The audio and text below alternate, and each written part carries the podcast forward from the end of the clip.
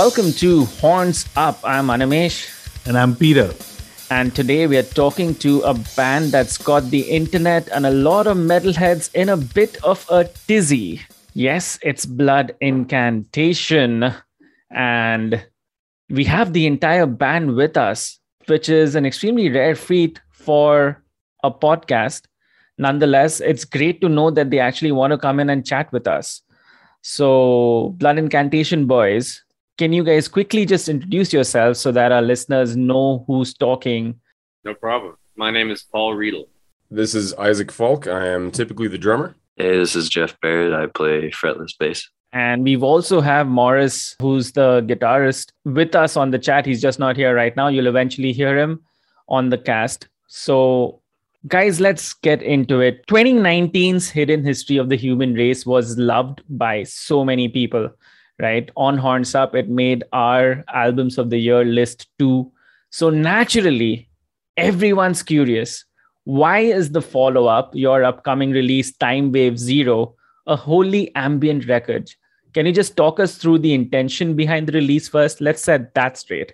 Since the beginning, our band has been really interested in cosmic, atmospheric, uh, experimental, electronic, or progressive music, specifically from the 70s, be it prog rock or krautrock or new age or ambient or whatnot. And when we started the band, we were always intending to have that be one of the aspects of our total sound. And with each of our records, starting from our demo, uh, we've increased those elements deliberately with the intention of eventually eschewing them completely just for the one release you know it's not like we're not we're not a instrumental band now we just wanted to do it for this one release to give people you know when we have these little mellow atmospheric passages on our records people a lot of times are like that's cool because it takes me into a particular headspace or you know a cosmic state of of consciousness or whatnot. And we just wanted to give people and ourselves, as fans and listeners of the band, a long form environment for that type of atmosphere so they could really explore the more cinematic and ethereal side of our music, which we consider to be uh, an integral part of the total sound of Blood Incantation. And from what I've read in interviews, etc., this was something that was planned a long time back. It's not as if you guys suddenly thought, "Hey, we're going to be following up Hidden uh, with uh, this ambient record. This was something that was in in the works much before that itself, right? And something that you'd shared and declared to the world. That's correct. We you know we like to kind of be transparent about that stuff. And during the promotional cycle for Hidden History, Isaac and I did probably a hundred some odd interviews between the two of us, and the majority of them mentioned that our next record would be a, ca- a palate cleanser for us as well as the fans. So, are you guys surprised with the kind of reaction uh, this uh, this record is getting at the moment timewave zero. People are really pretty excited. We've gotten you know we've done several interviews for it already and people are really uh, excited about the merch selling lots of tickets to the release show where we're going to perform it in its entirety here in denver live. And uh, you know the the pre-orders have been tremendous actually more so than um, for hidden history probably simply because that expanded our our view with people so much, you know, and a lot a lot of people already are very excited. And it's great because we no one's heard it yet. There's no streaming. It's doing a little bit of an old school approach where, you know, most times there's a debut single, then a follow up single, then there's full album stream, all all that stuff. And we've been really lucky so far that it has had a lid on it still, and everyone's playing fair behind the scenes with it, and that people are are really excited. You know, like I said, we've sold more pre-orders for this one than we did for the last one, so I think it's going to be pretty tremendous. Hmm, it's interesting you say that because for this nature of a record, can you really do like a single release? Yeah, we we intentionally made it so that it was there was no single that was released, and we and we talked to yeah we uh we talked about this with the with the record label to make sure that the album experience was kind of retained when when the album is actually finally out people can listen to it in full and that there wasn't like you know i mean plus like it wouldn't really make sense to chop out like a three minute section and and release that so since each side is about 20 minutes and those those are entire tracks that that really depend on their own time, then it didn't make sense to do that. So you know what? Honestly, since we just got a streaming copy uh, of the album, right, in terms of previews, uh, one of the things which totally made sense was you talking about it being consumed live because I've been listening to you guys for a while, right? And unlike your previous releases, at this point, just listening to it uh, streaming on, on the web while on my phone, uh, on my laptop or my phone, I just felt zero involvement with it, right? Like there was, it was just kind of playing in the background while I was going around my daily routine. But I can totally get like being in a live setting and just being like zoned into that. Yeah, I'm I'm going to be like super honest here. The news that this was a wholly ambient record didn't really surprise me because you'd already shared it, right? And in fact, the ambient bits on Starspawn as well as on Hidden History were the bits that truly made you guys unique for me in the first place. So I was kind of looking forward to an entire album or just an entire collection of music, uh, which with only this as the focus. Having said that, like Peter, I also largely ended up using Timewave Zero as background music while I was working, and weirdly, I've been using as I've been using it as music to wake up to. Honestly, that's perfectly fine. the The definition of ambient music, as uh, coined by Brian Eno in the 70s was specifically it needs to be as equally listenable as it is ignorable. And you put it on uh, as a contributor to your environment. And uh, like, you know, furniture music or, or background music, music, elevator music, these things are just supposed to cultivate an environment of the building that they're played in. So when you're listening to it and it's in the background, that's totally normal. And then other times, like if you were to go with headphones and really focus, there's a lot of details to keep you immersed. So it works on both uh, both approaches. We got Morris here coming in now. Hey, Morris. Okay. Um, the question we really have is: Are you guys okay with how people end up using your music? Yeah. Or do you guys have like a have like a vision of what you want your music to be used as, or what you intend for your music to be used as? I mean, that's an interesting question. I suppose uh, the, the interpretation of any art really is in the eye of the beholder. So it's, it's hard to say. I mean, you know, we just make it because we like it. And if people are down, that's that's awesome. But you know, it, it's okay if they don't like it. If if it's not uh, engaging enough for them, that's no problem with us. The next record will be even crazier than Hidden History and Timewave combined. So people people will have some stimulus coming down the pipeline sooner or later. That, in fact, is a perfect segue to to to the next talking point that we had, which was a recent interview you did where uh, which said that the band exists purely for its own interests, and I completely respect that because that's exactly the way I look at the music projects that I'm involved in uh, as well. It's purely for me. That's I honestly don't know why that's an unusual position to have as an artist in life. It's not. I totally get it. But the thing is, when you have fans right? Uh, and when you have people out there who want to come in and listen to you and looking at it from a different perspective in some manner the business side of music etc etc sure there will be diehard fans who will believe that timewave is the best record from the band there'll be others who would rather have timewave as an accompaniment listen or a side b of sorts to uh, what you would largely call um, a riff filled metal album again, the larger question being does it really matter how the music you've released is received? Isaac. So, you know, it's important to also know that, you know, this is presented as an EP, you know, and that was also because of the business side. I mean, the the record label asked, you know, okay, well, let's present this as an EP, even though it is by time, the length of the album, it's longer, but it is a different, you know, you know, we're aware it's a different, you know, uh, avenue of the band. That being said, um, after we were told that, and then we gave them the actual recordings, they Century Media was actually like, "Wow, this is really good.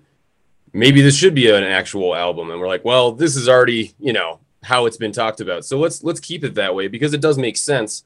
And for us, following up Hidden History right away with another metal record, it just didn't really make sense at the time. And so it, it really made more sense for us to take that time, something that we've like you like we've said, something that we've already planned on doing, to to like you know set set like a new kind of groundwork for what we can do next, which is we can now we can really do whatever we want. You know, we we can set that precedent saying that Blood Incantation is not just a death metal band. But we still love brutal metal, and the next record will be a, a crazy fusion of those two things. You know, our records, each one, starting from the demo, which was recorded in 2013, moving on, each one expands this landscape that we are trying to create with this like sonic environment that when you hear it, you're like, that's that's a blood incantation vibe, you know, like not even the riffs themselves, but the uh, the atmosphere of the production and the recordings and the song structure and all that stuff. And so getting more progressive, more extreme, more technical, more brutal, but also more ambient and more experimental. That's been part of the game that we've been doing the whole time. And so, like Isaac said, now that we have this, we have the most extreme, brutal version of Hidden History, and we have the most progressive and experimental of Timewave. Those are those two pillars we can stand upon now, like a checkerboard. And we can now construct a completely unique environment where it's no longer just a band playing death metal for the sake of death metal, which, to be honest, Blood Incantation has not really ever been that band. Um, but now we have the freedom to to combine them as we like. And so, just like you know, we were telling, we were trying to tell people that Hidden History was going to be simultaneously more brutal and more atmospheric than Starspawn, and, and people then were like, "No way." And so, I'm sure they'll say that about our next record. But at the same time, when we just make it for ourselves when it comes out, and we've you know put it all together behind the scenes we're satisfied with it by the time it comes out. And so it's cool when people enjoy it and when they get the concept. And obviously there's always going to be people who don't vibe with it and that's totally fine with us. But the next one just like we did with hidden history and just how starspawn expanded on the demo interdimensional extinction we just want to keep pushing the band's concept and the sound out further into outer space and inner space that being said as far as like how people enjoy it or perceive it i guess in a sense we, we put you know we put a lot of effort into presenting these ideas that are beyond music beyond just like the day-to-day life you know just like philosophy and concepts about what all of this is. So a person that can sit down with one of our records and read the lyrics that paul wrote and, and the ideas we present the book list and hidden history um, that i do think that is important and uh, a pretty big way of enjoying the music as well so it, I guess it it is hard to say how someone should enjoy something and whether or not I care, but it does mean something more when a person gets the full picture and really immerses themselves in what it is we're trying to create.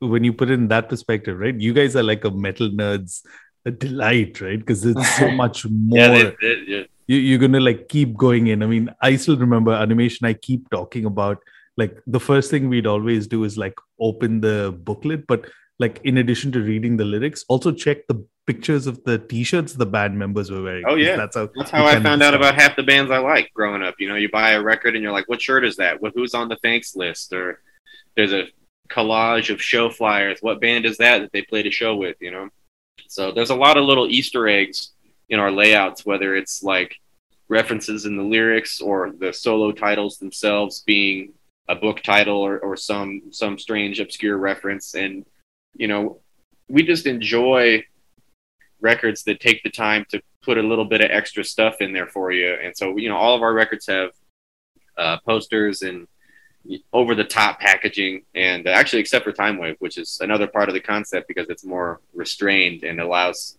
uh, you know, everything in BI is kind of more is more, and Timewave is like the less is more version, the yin and the yang version, where it's not overbearing stimulus and all these crazy esoteric references and all this stuff. It's just an open space for the listener to take a journey with the music and their own visual accompaniment, their own mental uh, perspective on it. And the next one, I'm sure, will be even more insane than Hidden History as far as the, the, the presentation and packaging and all that. now, now that you say it right it makes sense why the song titles are what they are on time wave so i just Yeah. kind of wanted to understand more because if i'm super it- minimal, super restrained. Let people be like, because you know we have really crazy song titles sometimes, and exactly. really descriptive, you know.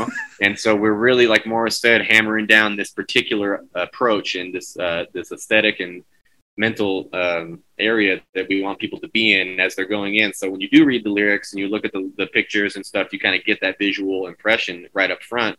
But with Timewave, uh, we take that away not to be like primitive about it, but to open it up and to expand the listener themselves this opportunity to experience that type of environment and that for that uh, music. All right. So j- just to get a sense, if I'm reading it correctly, right? I mean, the EP is two songs divided into four movements each. Is that correct?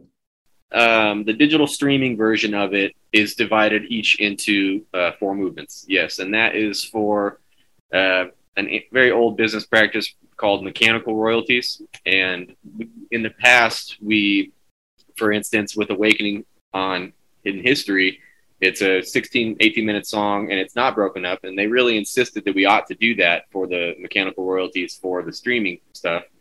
But uh, for this new one, we we conceded that okay, well, you know, basically the way the music industry was made, they have all these really old laws from before things like digital technology existed, and they just carry them forward. So basically, you get paid more for a ten song album that is 10 minutes long than you did for a one song album that is 20 minutes long. So it's not actually about the quantity of the music itself. It's just about how these streaming tracks are broken up.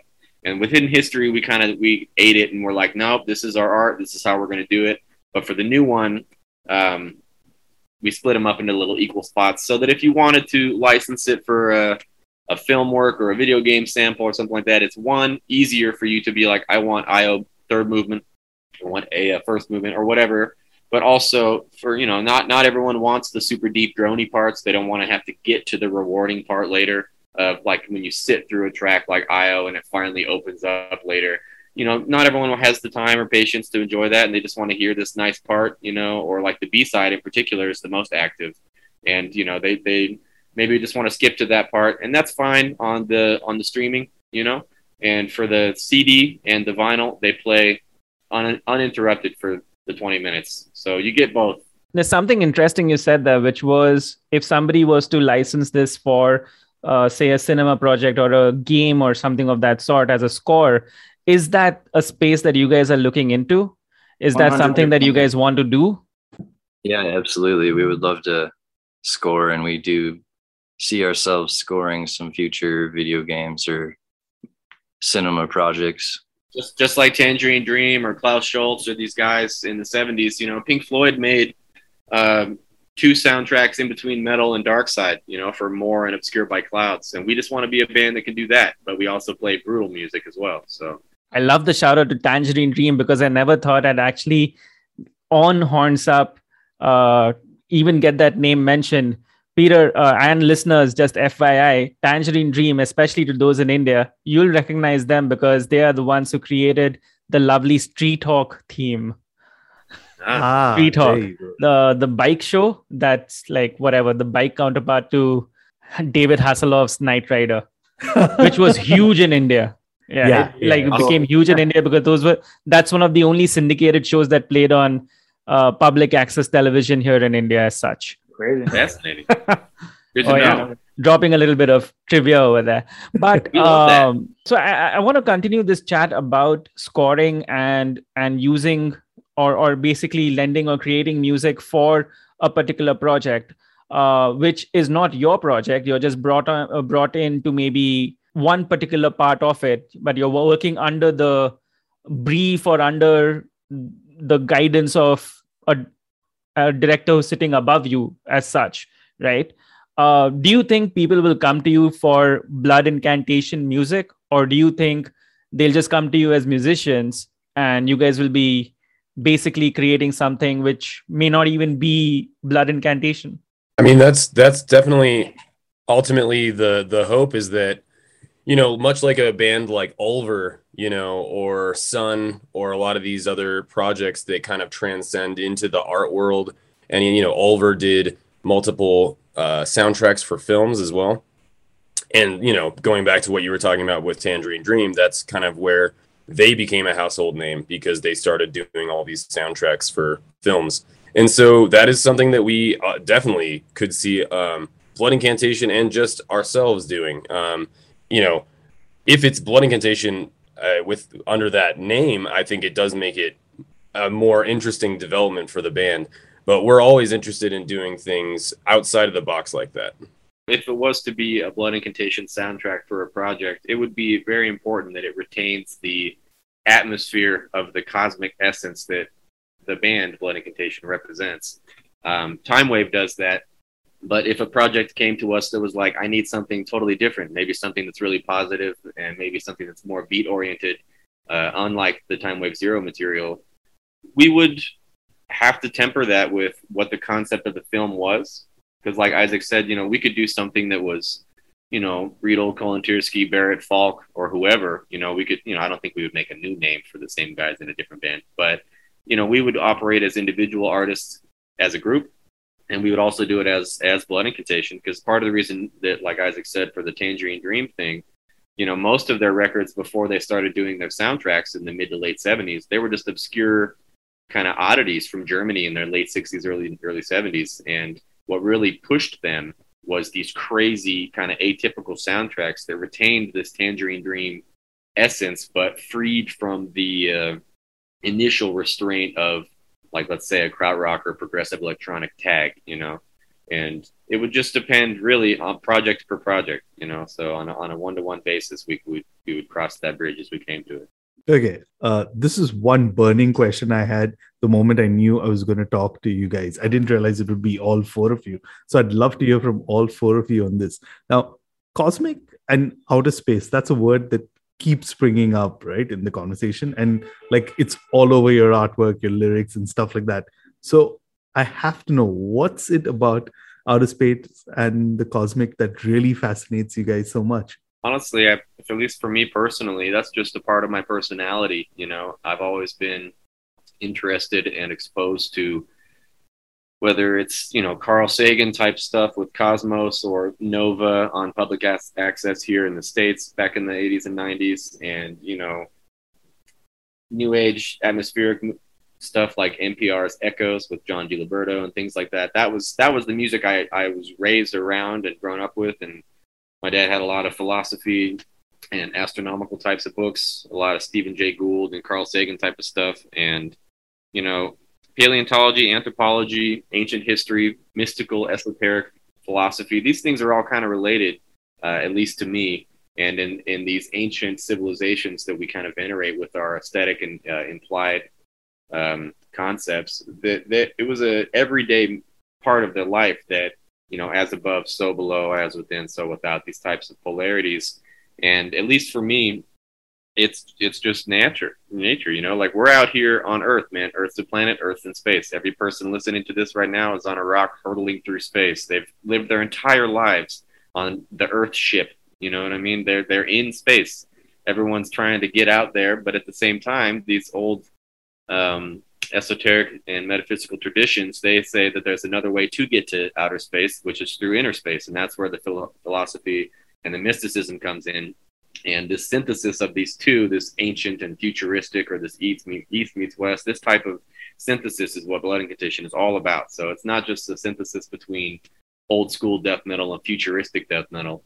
It's a synthesis between ancient mysticism and futuristic, you know, psychedelic, whatever. You know, it's a it's the, it's that kind of hovering between the two that, at least for me, I think is so interesting. And when I met these guys, we all have that in common. We all we all were relative psychonauts and explorers of altered states of consciousness and mysticism in our own right. And then when we all met up, it was kind of like, okay, now we can really make this band, you know?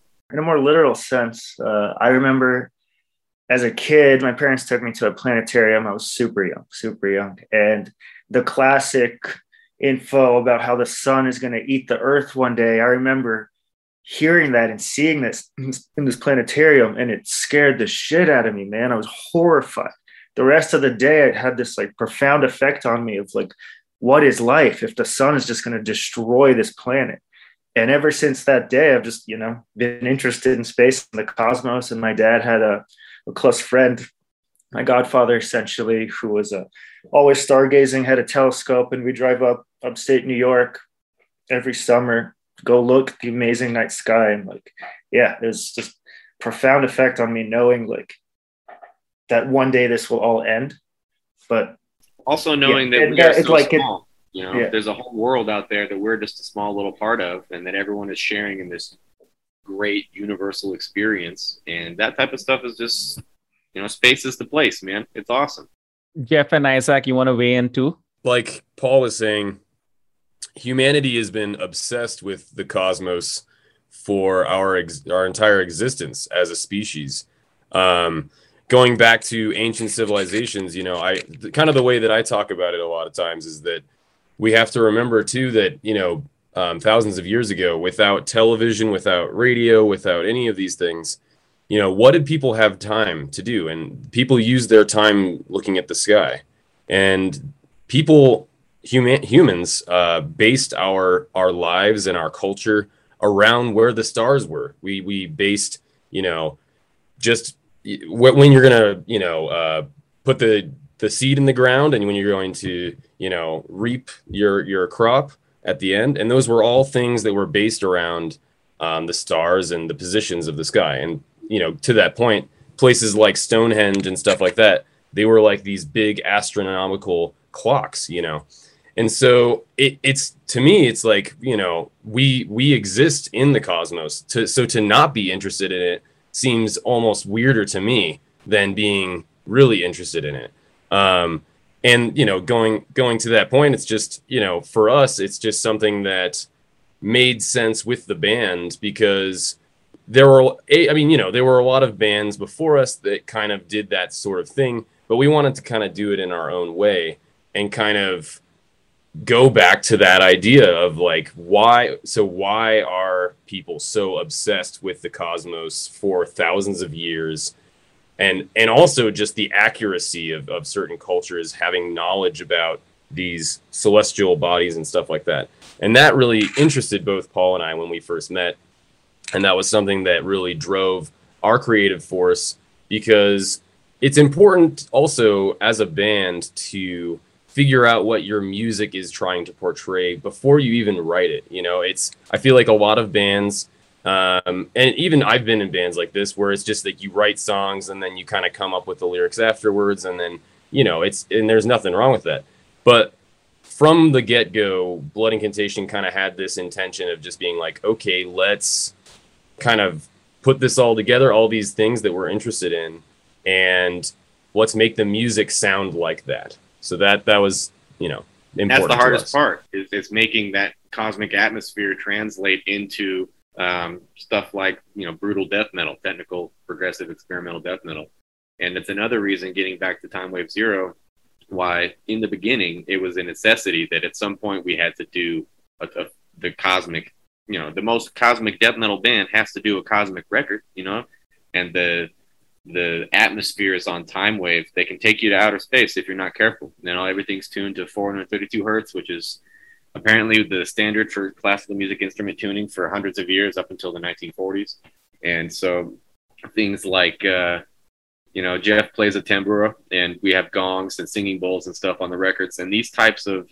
um, like ancestral memories like this primordial urge to experience the transcendental uh, they can be triggered by sound and by frequencies. And things like uh, those instruments in particular are really effective at getting a trance like kind of state in people's minds. Sometimes you just hear it and then you get goosebumps and you're like oh that's that's that ancient shit that we're all about you know? So we just wanted to try to consolidate all of those things into one package for people whether it's death metal or experimental. Because we use the tambura on hidden history too and the singing bowls on the demos and Starspawn. So it's it's all it's always like there's no actual instrument on Timewave Zero that was not previously recorded and released on a Blood Incantation record. Hmm. I had two thoughts while while while hearing you guys and hearing you guys talk so passionately about what you want the music of Blood Incantation to kind of represent. The foremost being, has it at any point in time been a concern that you guys will be pigeonholed as the cosmic metal band? That doesn't bother me. We, we just want to be free, man. We're artists. It's just inevitable that your band is going to be categorized in a certain way. But I mean, obviously, like that's kind of what we were doing in the first place. I mean, we yeah. it was important for us to pigeonhole ourselves in a way, just to set a parameter. We came out of you know that we work in. I mean, blood incantation is a specific thing. So okay, I love that. I love the focus, which then leads me to the next question. When you have such a chiseled focus, you'll ultimately end up and this this this is just because of how artists work right? Like once you know what the target is you know that you will eventually meet your target at some point in time. To you guys it may be the best album you ever create or something of that sort right? The one that absolutely nails what you're going for.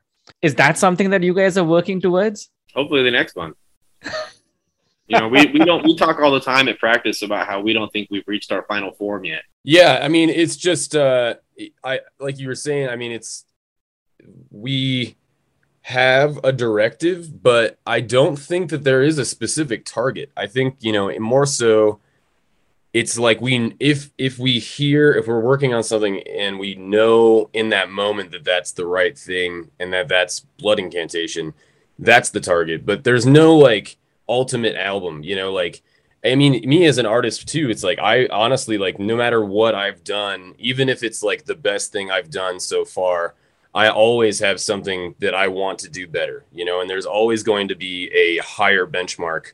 Um, and I don't know that I'll ever achieve that personally. Like, I feel like every single time I make something, it's going, it needs to be better next time. And so, you know, that's what drives us and definitely me as an artist is just trying to push yourself further and further, you know, until you die. I think that's a great problem to have personally. Yeah, it is. It is rather than the ultimate blood incantation record, the target more is to free ourselves from the launching platform that we came from and be able to exist as free, independent artists in our own creative way. And that's honestly even harder than making a perfect record. Okay. So, having said that, what has constructing this particular uh, uh EP as such, or album, however you want to call it, taught you or um, helped you realize about yourselves? Well, we had to kind of relearn how to play together because well for me personally i haven't i haven't jammed with synthesizers with other people let alone played synthesizers for, for that long you know so it, it a lot of patience time understanding like but also it, it reinforced our connection as musicians because without words without having to you know sit there and be like okay this riff this drum pattern we kind of uh, understood that we can communicate in a different language as well. And for myself, I've been making synth music for almost 15 years, but I've never played with other people where it becomes you have to write and arrange and play counterpoint harmonies and do an actual compositional approach. You know, all my stuff, I would just be improvising and noodling and, and just kind of winging it, which I'm sure plenty of people might assume the Timewave is going to be like. But one of the things that I think we're most proud of is that the arrangement and the composition of it, like Morris said, we grew as metal players even by playing non non metal music together, because without the uh, kind of safety net of like a consistent drum beat or or a riff, however many times, like it's a lot more nebulous, and you have to focus just as hard to play in key in time uh, make sure that everyone's counterpoint melody is allowing room for other melodies to come through. Things come, things go. Sometimes everybody's playing with both hands. Sometimes one person is playing an acoustic instrument and only one other person is playing a, a drone note. You know, so it ebbs and it flows. And we don't really get that opportunity in in death metal because it's so aggressive by nature that it really needs to be kind of firing on all cylinders all the time. That said, we do draw it back for the atmospheric passages within the death metal and that's like we appreciate you saying that that kind of helps to stick out because that's what we're going for but for the new one we we improvise i mean we improvise with death metal a lot we actually made uh, songs like Inner Path to Outer Space and Hovering Lifeless through improvisation as a group playing metal. And we, you know, we'll jam all the time just for fun. And sometimes there's good riffs. Sometimes that's how you got to get the bad riffs out because you're just get you're just messing around. But when we played all of 2020, since we weren't on tour, we were improvising together, and we didn't start writing the music until last year. And we took some ideas that we had because we were in our practice space. We got a new practice space right before the pandemic. And so we can now record our jams. We can record the synthesizers, we can record with room mics, and uh, we would listen back to them and be like, oh, well, that was okay, or that was interesting, and we can maybe borrow that for later. And so we would kind of draw from these, you know, dozens, probably like 50 hours of pure improvised music. And at one point in 2020, we were just doing it with like a phone recording in the middle of the room, and we were all playing out of the guitar amps. And that sounds pretty crazy when you listen to all that sound condensed into a tiny little microphone. Uh, plus, guitar amps aren't designed for analog synthesizers, so that there's a different type of tonality. But once we uh, started the actual writing process, we got individual mixers, we got a, a, interface, and all that stuff, so we can go direct into the computer. Everybody can have control over their sound, um, and that really, like, after a year of improvising, it was like opening up a, a, blossom of creativity in that environment when we were able to sit there, each person in control of their own stuff. We'd gotten, you know, more comfortable playing our own gear, but also with each other, like Morris said, relearning how to communicate in a different context. And once we started writing Timewave, it really was just for me, probably the most stimulating creative artistic experience I'd had in years, man. Not to discredit any of my other records because I love them, but it was just so different. You know, it was so free, and we you don't get that type of uh, experimental freedom when you're playing stuff that has like a finite number of frets and a certain type of beat and whatnot. And so we really, you know, I, I I hope I speak for all of us and that we're all proud of that and that we grew as musicians individually, but especially, like Morris said, like we became stronger as Blood Incantation by doing that, which will translate directly into the, the metal music that we make.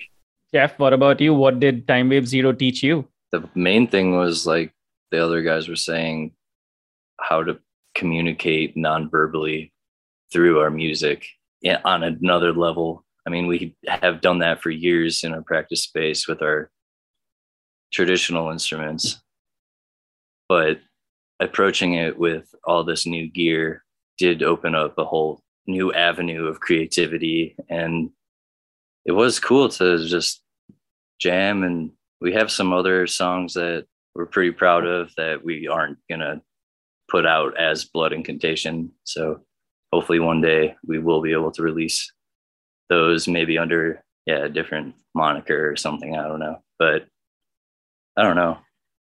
Opening up, being vulnerable. Cool. Uh, you mentioned that uh, Jeff played the Tanpura here, so I have to ask: the album release gig. I are you playing the Tanpura there too? Yeah, actually, I did just get a acoustic pickup for it, so I have been playing it um, at our practices as of recently, which I never I was a, I was an overdub for the album, and prior to the re- recording the album, we never heard the two together, like the synths and the tambura. So being able to get that acoustic sound through delay and reverb has really changed the the jam space sound. It's it's really unique. It's awesome. So yeah, the the release show, we will have that, and um, our uh, opener is a uh, cl- Indian classical sitarist uh, who lives here in Denver. Yeah, Roshan Bhartia. And uh, he so he will be opening the show with uh, a few ragas. It's going to be a be great awesome. experience. Wow, that that sounds like something definitely uh, we would enjoy seeing and like once uh, in a kind of unique situation, right? So, which brings me to my next question, which are what's your plans for the next gigs? I mean, uh, your calendars are filling up. How many of them actually are metal gigs? And what can attendees at those gigs expect hear? Because now you've got like a wider uh, variety of sound, right? You've got like the ambient stuff, you've got like the metal stuff. Uh, what, what's what can they expect from that? Now, all of our tours are the are basically touring for Hidden History because we did not really get the opportunity because of the pandemic to do our world tour and bring that album to people. You know, we toured Starspawn for three years all over the world, and um, something like eleven or thirteen tours just for that one five song record and then some demo songs. And even though people would say, when's the new one? We would go to the shows and they couldn't get enough of the old ones. So we still want to give people the chance to experience, uh, even though it's now 2019 to 22, it's still our last record. And we've only done just this one tour in December, which was like kind of a spur of the moment brief excursion. And we really, we were so excited to bring hidden history to the world, man. And we're better players. The music is more interesting for us to play. But for now, the only ambient stuff is going to be at the release show, and then for curated events, which are like a special event, one-off type of thing at exclusive locations, whether it's a planetarium or a outdoor amphitheater or an old opera house or something kind of special like a museum or some art gallery thing.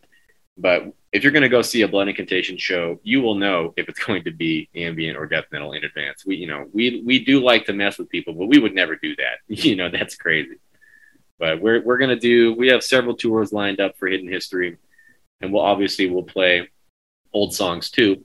But we still just really wanted to bring that record to people, and we didn't really get that chance. So we're still kind of looking forward to that opportunity, even though the calendar years have continued. All right. So as we begin to wind down, I have to ask: since you guys don't buy music from Target, uh, where do you get your music from? There's a lot of great record stores in Denver, actually. Um, we do a lot of stuff, you know, a lot of those old 70s things you can get really lucky and find in a record store. But nowadays, like the last probably 15 years of uh, internet, like vinyl culture and resale, uh, it's really expanded. Like, because there was a time when, you know, Discogs and eBay were really underutilized. And now it's like everybody, every record store, a brick and mortar also sells online because that's just a necessity in this in, in new climate. You know, you have to, uh, you have to do that because certain people, for instance, you know, if you're looking for really niche stuff, um, you can't you can't you get lucky sometimes at a shop, but most of the time you got to seek it out and find it online. Sometimes you can go to a specialty shop which caters to that type of stuff, which is great. But you know, I've uh I've been buying records for 20 years now, and most of mine when I started, I bought through the mail through mail orders and I would like write to a distro list and send a money order, and you have to list alternate. Yeah, you know, it's here's the thing: music is uh is a diverse thing, and there are many places to go to find whatever music you like, and you know, it's important that every avenue you know i think it's beautiful that there's so many different avenues that people can discover music. So you know we we're all avid avid avid fans of all kinds of music so it, it certainly shows. So so then, um, what's what's been your latest purchase, and what are you guys currently listening to? Let's just go around the room and and and get those out. Uh, my latest purchase is right here. I haven't heard it yet, but I'll show it to you. Maybe you guys have heard it. I just it was a blind buy, and I was like, this looks cool. Okay, so while Paul goes and fetches his the record, uh, Morris, what about you? I'm trying to recall. I mean, uh, the other day I I bought a Isaac was gracious enough to tell me that Von Records had copies of Dawn's Slaughtersun repressed, which I've been looking for for a long time. But uh, the last thing I bought in person, uh, I went to Twist and Shout Records with Paul. I got this great record uh, from a guy named Tim Story called Threads. And it's just this wonderful piece of ambient uh, electronic music that takes you on, you know, many different types of melancholy journeys, some more active, some more sparse. And uh, it's uh, the hype sticker on it's really what got me for fans of like Brian Eno, you know, uh, Tangerine Dream, etc. Everything we've mentioned. But yeah, Tim Story Threads. Excellent, excellent album. Okay, what about you, Jeff? Uh, latest purchase was probably some 70s or 80s Japanese city pop. Wow. Okay. Interesting. Isaac? Um, yeah, I think let's see. My last purchase, I got um this record by uh Hiroshima Yoshimura. um, called Pier and Loft, which um, great am- Japanese ambient. Um, and I also got the repress of Setherial's Nord, uh, classic Swedish black metal band um, that was probably their best record. Um, so I, they finally re-released that with the original art. So I got that. Okay. And Paul, now that you found the record, Can't vouch for this yet, but I, it's Peter Backhausen, Planet Show, on Sky Hmm. Records, 1979. Big celestial stuff on the back. I like to collect things from Sky Records. They're like a new age prog krautrock label from Germany in the 70s. But I just saw that. I was like, Planet Show, huh? Sky Records 79. Sign me up. It's only 10 bucks. Hopefully it's cool. yeah, that that sounds like a good deal. Yeah. And I think that's a really good note as such to end this chat on. Uh, Peter, what was your last purchase, man? Oh man, uh, let me see. This this is a band that Animesh, or at least this is a album. Holy fuck, you got that. I'm proud yeah. of you. So That's so the new, ba- Dev- that's the uh, Devin Townsend acoustic album, right? yeah, and and the only reason I got it is because Animesh and I actually were two of fifty people that watched him perform this set, but in, Mumbai. Bombay. Yeah. Yeah. So that, that's a great story behind that. And every time I kind of listen to this on Spotify, it took me back to that time. So I was like, you know what? I need to have it on CD. That's awesome. Ra- r- round it up, Animesh. uh, uh, this is not gonna be like uh, it's my last purchase only because I haven't bought a lot of physical stuff recently. So my last purchase was Cynic's Ascension Codes, which I don't know Oh, if nice. you guys have heard, but I really like both of us really tripped out on it. And if you guys haven't heard it, I think you guys will really enjoy it. Yeah, we're, we're, we're fans. That'll be an interesting collaboration, right? Paul Masvidal with Blood Incantation. We've talked Said about this us. many times. going to happen someday. Yeah, we we we like Honor. Cynic, so No surprise. Even though like Oh. we were thinking in our brains. trust but- me, we we want that. so That is was- a that is an ultimate goal. Absolutely. Yeah, Awesome. we're. I, I- I'm a huge fan too. and yeah. That's the music that we've been listening to. That's the music that Blood Incantation's been listening to. Why don't you let us know what music you've been listening to? We are at hornsuppod.com and on Twitter at honsupod. As always, I'm at asmoani on Twitter. I'm at Trend Crusher. And this was Horns Up. Hands up, everyone.